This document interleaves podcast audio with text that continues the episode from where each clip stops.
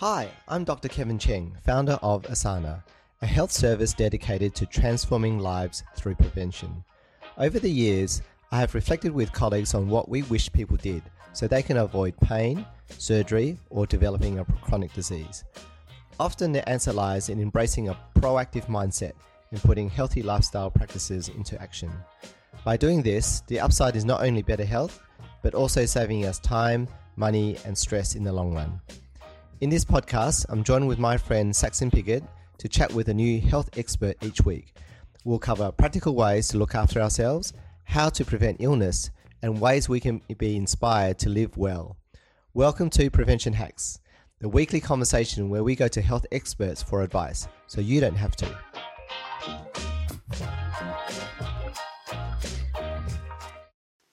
Uh, welcome to the show. My name is Saxon. I'm joined by Dr. Kevin, and today our guest is Principal Audiologist Karen Hirschhausen from Hearing Australia. Karen, tell us a little bit about Hearing Australia. Uh, morning, Saxon. Um, so, Hearing Australia is a government statutory authority. We've been around for 70 years. We were an organisation that started just after World War II. Um, there were a lot of veterans returning back from World War II with hearing loss. And at around the same time, there was the rubella um, epidemic sort of happening as well. So there were a lot of children at that stage also being born with hearing loss too. So the government um, set us up um, 70 plus years ago. Uh, we're a nationwide um, organisation, so you'll find us all over the place. We do a lot of work in outreach communities as well, so our stretch is very, very broad. We're Unfortunately, not so much in the, the remote communities at the moment due to COVID, um, but normally we'd be seeing people all over Australia. And we're here for all Australians.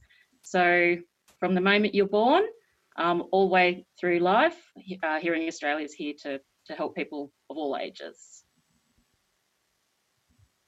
That's fantastic.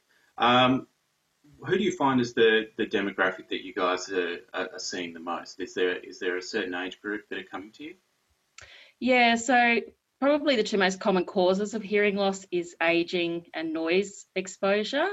So over the age of 50, um, your probability of developing a hearing loss starts to sort of get higher and higher. Uh, so once you hit age 70 and 80, you know, roughly around 70 to 80% of people will have some degree of hearing loss. So that is a demographic that we see really regularly. Um, we also do see a lot of children as well, um, both children that have been born with a hearing loss and also children that may come to us with um, a preventable hearing loss as well. So by preventable, um, a wax blockage or a middle ear problem such as a um, an ear infection or a otitis media. Um, but yes, so generally we're mostly working in that younger age group and the older demographic as well. Karen, thanks so much for joining us on, on the podcast. And as a GP, I suppose I see a lot of patients in their lives who have hearing and it impacts their quality of life. Um, what do you see as being the worst that can happen if those that need to get tested don't get their hearing assessed? Yeah, so probably the main thing we start to notice is um, social isolation. So that risk of developing um, depression or anxiety issues because of becoming socially withdrawn is probably our main area that we want to try and help people with. So yes. hearing is a really important sense for pe- keeping people connected to each other. It's our main sense that we use for communication. Mm. So when we're starting to sort of slow, socially withdraw, um, it can have an impact with regards to mental health. There are some other issues as well, such as um, an untreated hearing loss can give you or can be indicative of a higher risk of falling, um, which is mm. a you know a huge concern for people in the older age bracket. And there are some sort of um, potential causal links or common causes with other things such as diabetes, um, cardiovascular disease, and potentially dementia as well. The cochlea is a very vascular organ, so anything that's related to blood flow um, or restriction of blood flow um, can have an impact on, on hearing. So it's not known whether one causes the other, um, but there are definitely links between those um, those sorts of issues. Um, but our main thing is trying to keep people connected with their families and friends. And obviously during this time um, with the pandemic happening, um, keeping connected um, with family and friends has become really important for a lot of our clients as well. Have you seen much drop off in testing during the pandemic? And what would be some of the reasons why people hesitate, you know, to get their hearing tested? What are the barriers to getting tested? Yeah, sure. We haven't seen um, a huge um, drop off in as far as people wanting to still get their hearing tested. Um, during lockdown, it's a little bit of a problem. It can be a little bit trickier. Some of our testing we do need to do face to face. So to have a full um, hearing test done does require you to put headphones on and, and respond to sound. So that's not something that we've been able to do a full assessment for for people um, via an online situation. We can do a screening online, but not necessarily a full diagnostic audiogram. Mm-hmm. So in some situations, people have still um, come into the office, and and we've obviously got restrictions in place with regards to social distancing, and we wear masks and face shields. Um, but no, we haven't seen a huge drop. In fact, we've probably seen a little bit of an increase in interest because people are starting to use things like FaceTime or they're watching a little bit more television than before and potentially starting to notice that they're not hearing as well or they're relying a little bit more on the phone to keep in touch with family members and other family members might be sort of suggesting it's not as easy to talk to you on the phone as it as it used to be. So people, I think, are definitely noticing um, potentially some issues with their hearing um, because they're not doing as much face-to-face contact um, and they're relying a little bit more on other avenues, especially with the phone. We don't have the option of looking at the person when we're on the phone unless we're using FaceTime or, or Zoom or Skype. But without those visual cues, even with a mild hearing loss, it does make hearing on, on the phone that much more difficult once you take away that visual information, people do start to notice that they could be struggling a little bit right. more. I often find that um, the older uh, patient would be very uh, hesitant about getting hearing aids, and it could be a, yeah. a blocker, a reason why they don't go ahead with a hearing test if it's referred by us as GPs or um, or suggested by a family member. So, what are the what are the costs, and what's the stigma involved in getting the hearing test and and getting it fixed if there's any deficit? Yeah, yeah. So we know on average, people tend to wait about seven years um, from the onset of them noticing a hearing loss to actually doing something about it right. um, or talking to somebody about it. So it's quite a long period of time.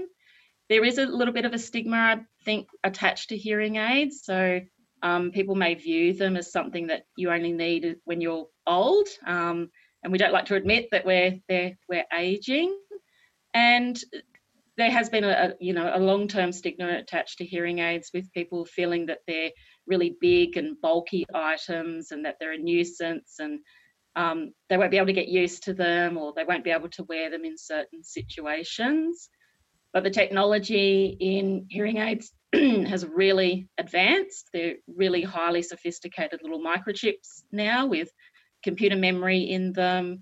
Um, they do a lot of fast sort of data analyzing so they can analyze different situations that you're in and adapt. And they're quite small as well. So once I think people um, come in and have a look and see what other options there are, because hearing aids aren't always the answer as well. There are other devices that we can suggest or trial for people too. And in some situations, it may just be having a talk to a clinician and maybe um, coming up with some strategies for different environments that you're in as well. Sure. But yeah, a little bit nerve wracking um, coming in to do a hearing test. Um, often find um, when I'm testing somebody, you might find that they're holding their breath at the same time because they're trying really hard to hear the, the softest sound. So it's always like, don't forget to breathe, don't forget to breathe while you're doing your hearing right, test. Right. And, and to give um, our listeners uh, the confidence that um, this is something that can be addressed, um, you know, during those seven years of waiting and potentially suffering, uh, you know, from from hearing loss. Um, what's the evidence that uh, there are, you know, improvements in well-being and, and quality of life? Um, what do you see as being out the other end when people do get tested and get their hearing deficits addressed? Yeah, it, it does come really back down to being connected back again within family. So um, we do see a lot of clients come in and it may not have occurred to them until we start talking to them about it, but they've started to socially withdraw or really avoid particular situations that they might have once enjoyed mm-hmm. without sort of even realizing it. So it can be common for us to hear from clients that they used to enjoy going to a Rotary meeting or a Probus meeting and they've stopped going because they're finding it too difficult to follow what's going on or they're having to withdraw from the social part afterwards. So when everybody's um, standing around having a cup of tea and a chat, they're finding it really difficult to follow the conversation. So they completely withdraw from those environments that you know, used to give them a lot of pleasure and, and joy. So that I think is really the main thing that we want people to, you know, understand or to address is we don't want people to be avoiding situations that they used to enjoy where we can sort of offer some assistance for for clients. So whether it be a hearing device or what as I said, whether it be just maybe practicing some strategies and tactics that they can use in that environment. We really don't like seeing people withdraw from social situations just for that reason. Sure, sure. Karen, I um, I used to work in my twenties in some pretty noisy environments, and I know that um, exposure to noise over time is, is one of the, the precursors to hearing loss. Is there is there anything that people can do to prevent um, hearing loss or, or, or, delay it. Yeah, yeah. So noise exposure is, is a really big problem, um, definitely with regards to your hearing. So we know probably about over a third of hearing losses um, are, are due to noise exposure. And it's not just the working environment that's the concern, it's actually more the leisure noise that we expose ourselves to these days. It's a, a bit more of a problem. Australia is pretty good with regards to industrial standards as far as workplace noise. Um, so we don't see as much noise exposure due to work environments um, now, but it is much more related to the leisure noise. And it's people often think it, it's to do with the, uh, the, the volume of noise. That's the problem, and that's not usually the case. It's actually the the amount of noise or the the length of time that you're exposed to noise. So in a workplace environment, 85 decibels for eight hours is what is appropriate. And 85 decibels is, is sort of loud speech. Um, so if you were sort of raising your voice a little bit higher than what we're speaking at at the moment, that's roughly around 85 decibels. So you can ears can tolerate that for eight hours um, without noticing any damage. But every three decibels above that, you actually halve the amount of time that you can be exposed to noise. So anytime you might have been in a, a club or a concert and you go home at night and you notice that little ringing in your ears or you feel that your hearing's dulled down and, you, and you're just not hearing as well, that's generally an indication that you've exposed your to too much noise and you've caused yourself some damage. Um, tinnitus is often a sign of early hearing loss as well. So anybody who does get ringing or buzzing in their ears, has often um, exposed themselves to enough noise that their hearing hearing has been damaged. We can kind of expose ourselves to a little bit of noise um, for a few times, and the little hair cells in our cochlea will lay down for a little while, and then the 24 hours they'll come back up again. So you might have noticed yourself, Saxon, after being at a concert, your hearing drops down a little bit for a while, but then 24 hours later, you do, it's back to back to normal. But we can only do that so many times before the little hair cells in the cochlea stay laying down um, and that noise damage becomes permanent. Thankfully, so my clubbing days are over. Uh, but um, uh, it, it is I, I do hear effect. occasionally there's reports coming out about a cure for tinnitus. Is that is that something that's that they've managed to achieve yet, or is that still a long way away? That's still a long long way away. Um, There've been a lot of different theories over the years about what causes tinnitus, um, whether it's created in the cochlea, whether it's created um, within the auditory nerve. Um, so no, we don't have a cure for tinnitus, unfortunately, at the moment, but we do have a really good program um, where we can um, talk to clients about counselling, about managing um, tinnitus, and potentially using some sound therapy to sort of adjust to, to the sound of, of tinnitus. But unfortunately, no, no magic cure as yet, no pill, unfortunately, to, to take for that. Um, one thing I do suggest to clients, um, because noise with leisure noise is the big concern at the moment, if you're wearing headphones, and that tends to be our biggest area of concern because a lot of people are wearing headphones a lot more these days than they used to. If your conversation partner can hear the no- can hear the music um, from a conversational distance through your headphones, then it's too loud. Um, it needs to be turned down. So you should still be able to carry on some degree of conversation at conversational distance whilst you're wearing your headphones. So we recommend um, headphones that have a noise limit on them, especially for kids. And even some of the Apple devices or um, Android devices will have a, a, noise limiting program in them as well. And we definitely recommend using that too. Any final advice for people um, who are managing issues with their hearing? Yeah, um, definitely don't be afraid. Don't leave it seven years to come in and talk to a an audiologist um, about your hearing. Uh, one thing we are finding at the moment, obviously in the midst of the COVID pandemic, there's a lot of mask wearing um, happening, and that can be a real concern for um, clients who have a hearing loss. There's been a lot of work done both by um, the National Acoustics Laboratory, which is our research arm, but also hearing aid manufacturers, and they've come up with different algorithms for clients who are wearing hearing aids who are trying to communicate with somebody wearing a mask. So if you're finding it really difficult in that environment at the moment, um, talk to your audiologist. There could be um, a specific setting that we can set in your hearing aids to overcome that concern. Um, and also um, remember with your noise exposure, if the person sitting next to you or standing next to you can hear your music, please turn it down.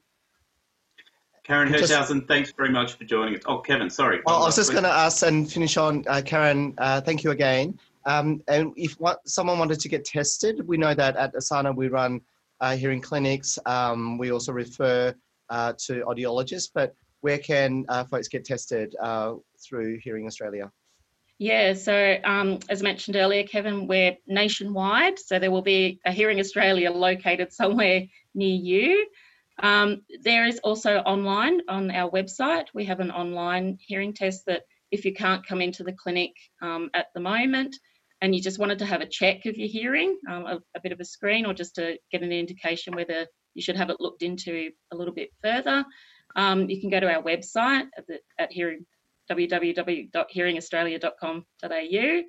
Um, and the National Acoustics Laboratory have developed an online hearing test um, that people can complete there. Wonderful. Um, yeah, and also if you're concerned about noise exposure, uh, they've also developed a Know Your Noise risk calculator as well. So we direct a lot of young people towards that as well, and you can calculate whether you're at risk for noise exposure. Well, thank you so much, Karen, and look forward to talking again soon. Thanks, Kevin. Thanks, Saxon. Thanks, Karen. Thanks. Bye.